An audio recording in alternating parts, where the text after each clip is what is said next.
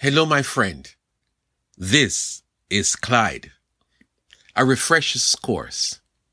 We're reading from Luke chapter 10, verses 36 and 37. Which of these three do you think was a neighbor to the man who fell into the hands of robbers? The expert in the law replied, the one who had mercy on him. Jesus told him, go and do likewise.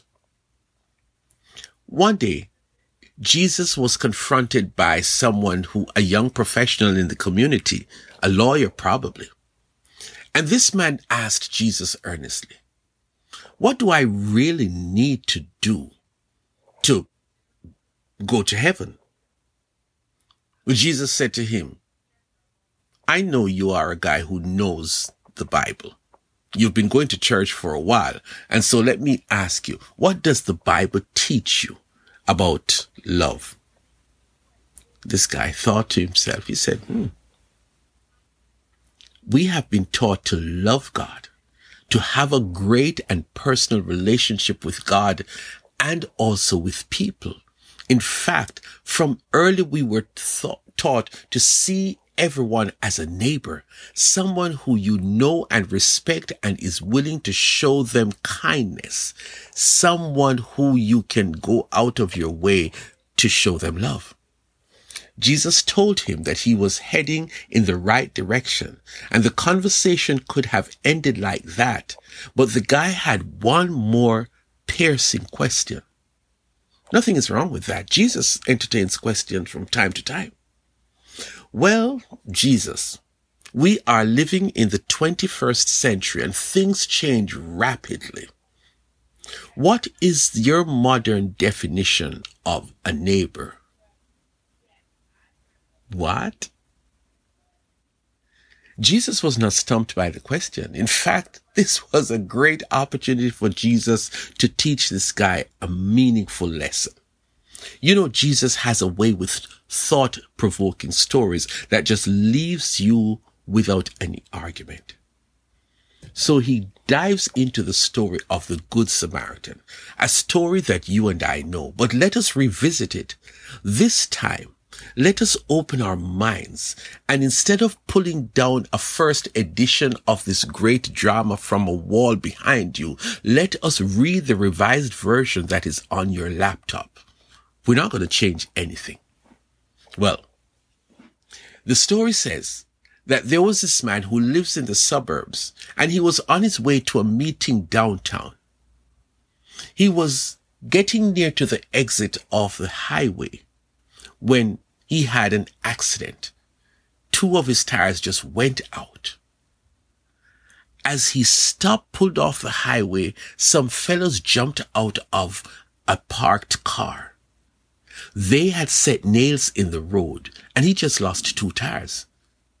These guys jumped out and they robbed him, they gun-butted him, they left him slumped over his steering wheel, bleeding profusely from his ear, and his eyes were swollen, his clothes were ripped off, and there was a gunshot in his left arm.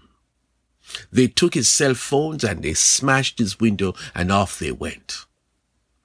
Well, later this morning, this nice church leader was on his way into town with his wife when he saw the car sitting by the wayside.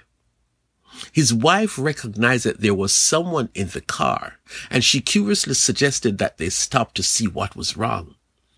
But Mr. Church Leader said, no, honey, we must mind our own business. What if this is a ploy to rob us? What if there are other people in the car and they're just waiting to rob us when we stop to help? And with that, he continued into town. The second guy was actually a well-known preacher, someone who pastored a mega church, and he was on local TV every Sunday. He was alone in his car and he saw the man slumped over in the car. That could be one of my church folks. But if I don't stop to help, no one will know that I did not stop to help. And he didn't. A third guy came along in his brand new pickup truck, and he saw the person in the car. He's not a church leader. He's not a pastor. He's just a regular believer. He pulled up, had his firearm in his waist, and he went over to check it out. There he saw the bleeding man groaning, and he saw the gunshot wound. He did not think twice. He called the nearest hospital and told them that he's bringing in a dying man. And with that, he took the guy to the ER, and they rushed him into surgery. This guy paid the bill and left his credit card and phone number in the expectation that there would be additional costs. He told the hospital, do not spare anything, just simply save his life. I will pay all the expenses. Did I tell you that he didn't know the man? So you know the question Jesus asked. Which of these three guys is a neighbor? You stopped for a while and you said, the third guy, that's obvious, right? Jesus wrapped up the story with an altar call. Sometimes we hear a good sermon, one that convicts us, but we walk away thinking it's for the next person. Today's sermon is for you. If you are a believer, you have to show love to ordinary people, not only people you know, but those who you don't know, people who need to experience the love of Jesus in practical ways. In this case, the third guy went above and beyond what is normal, but love is not normal. A good neighbor is not normal, but the love of Jesus inside of you makes you do the extraordinary for someone because you are a representative of Jesus in the community. Who is a neighbor? You. If you are willing to be a good Samaritan and show love to someone who is not like you, but someone who is created by God. If this story has done anything for your consciousness and you would like to share it, send me an email to friendofclyde@gmail.com.